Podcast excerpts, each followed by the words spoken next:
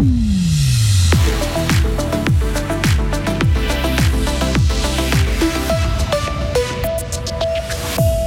L'histoire d'amour continue entre le géant du vélo Scott et Givisier. Les ouvriers ne sont pas assez protégés quand il faut travailler avec des températures glaciales, dénoncent les syndicats. Et puis passer le bac en italien, c'est bientôt possible à Fribourg. Journée toute de grisaille, balayée par une bise modérée, maximum 2 degrés. Et demain verra même tomber quelques flocons. Jeudi 26 janvier 2023. Bonjour Mehdi Piquant. Bonjour à toutes et à tous. Un hôtel avec une centaine de chambres à Givisier. C'est ce que projette de construire le géant mondial du vélo Scott en face de son siège près de l'autoroute A12. L'investissement est estimé à environ 40 millions de francs. Un signal qui montre que l'entreprise souhaite se développer encore à Givisier. Elle a d'ailleurs récemment acquis plusieurs terrains et bâtiments dans la commune sarinoise. De quoi rester au moins 30 ans sur place, assure Beat Zaug, le directeur général de Scott. On a maintenant tous les, les bâtiments et le terrain ici, non? Et on a 400, euh, plus que 400 collaborateurs qui se sentent bien ici à Givisier et Fribourg, qui habitent dans la région et qui profitent beaucoup de la nature que cette région a à nous offrir pour faire les sports qu'on aime bien. Scott Sport est l'un des leaders mondiaux du vélo. Il en vend environ un million chaque année. Ces dernières années, le groupe a connu une importante hausse de son chiffre d'affaires. Il dépasse aujourd'hui la barre des 1 milliard de francs, nous a indiqué Beat Zaug. Un enfant a été percuté par une voiture hier à Châtel-Saint-Denis. Pour une raison encore inconnue, une conductrice a renversé ce jeune de 7 ans alors qu'il traversait un passage piéton. L'enfant a été grièvement blessé. Il a été pris en charge par une ambulance et emmené vers un hôpital. Les ouvriers doivent-ils travailler par tous les temps? Unia Fribourg est intervenu à plusieurs reprises cet hiver pour stopper certains chantiers qu'il jugeait trop dangereux en raison de la météo.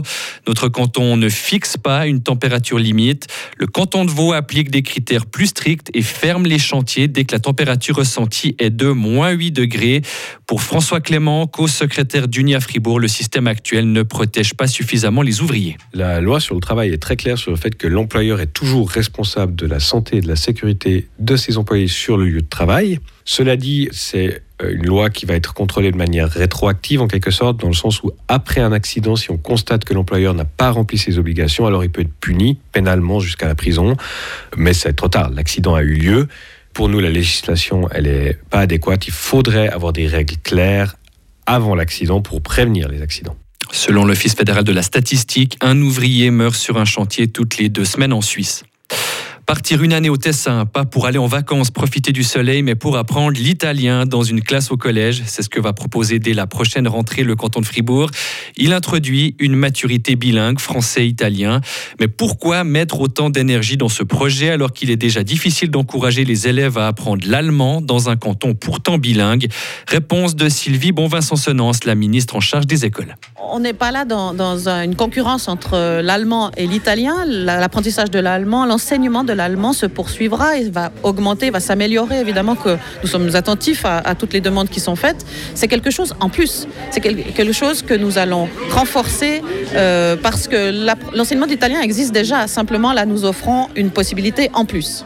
Actuellement, la maturité bilingue en français et en allemand est proposée dans les quatre collèges du canton depuis 1998. Elle est choisie par environ un tiers des élèves. Il n'a jamais eu connaissance de ces fuites. Alain Berset s'est expliqué ainsi hier devant le Conseil fédéral. Fait rarissime dans l'histoire suisse, le président de la Confédération a provisoirement quitté la salle pendant que ses collègues débattaient de cette affaire, ces fuites présumées issues de son département. Le Conseil fédéral a annoncé hier dans la foulée que la confiance au sein du collège était rétablie. On rappelle que le Fribourg bourgeois reste sous le coup d'une enquête parlementaire. Alain Berset qui s'est aussi exprimé hier devant les médias pour toute autre chose, la mise en œuvre de l'initiative sur les soins infirmiers acceptée il y a un peu plus d'une année par le peuple. Le gouvernement a fixé le cadre qui doit permettre d'améliorer les conditions de travail du personnel soignant. Le gouvernement veut par exemple que les horaires de travail soient connus quatre semaines avant au minimum, avec le paiement d'un supplément s'il devait y avoir du travail en urgence. Et enfin, Mehdi, aux États-Unis, Donald Trump pourra faire son retour sur Facebook. Eh oui, le géant des réseaux sociaux Meta a annoncé annoncé hier qu'il allait mettre fin à la suspension des comptes de l'ancien président américain. Le public doit pouvoir entendre ce que les politiciens disent pour pouvoir faire des choix éclairés. Ce sont les mots utilisés par un responsable de Meta pour justifier cette décision. Le milliardaire, pour rappel, avait été exclu des plateformes suite à l'assaut du Capitole en janvier 2021. Il avait même créé son propre réseau, on s'en souvient. hein, Exactement, hein. Truth. Vous revenez à 8h30, Mehdi Piquant. Vous nous informez tout au long de cette matinée sur Radio Fribourg. Retrouvez toute l'info sur frappe et frappe.ch.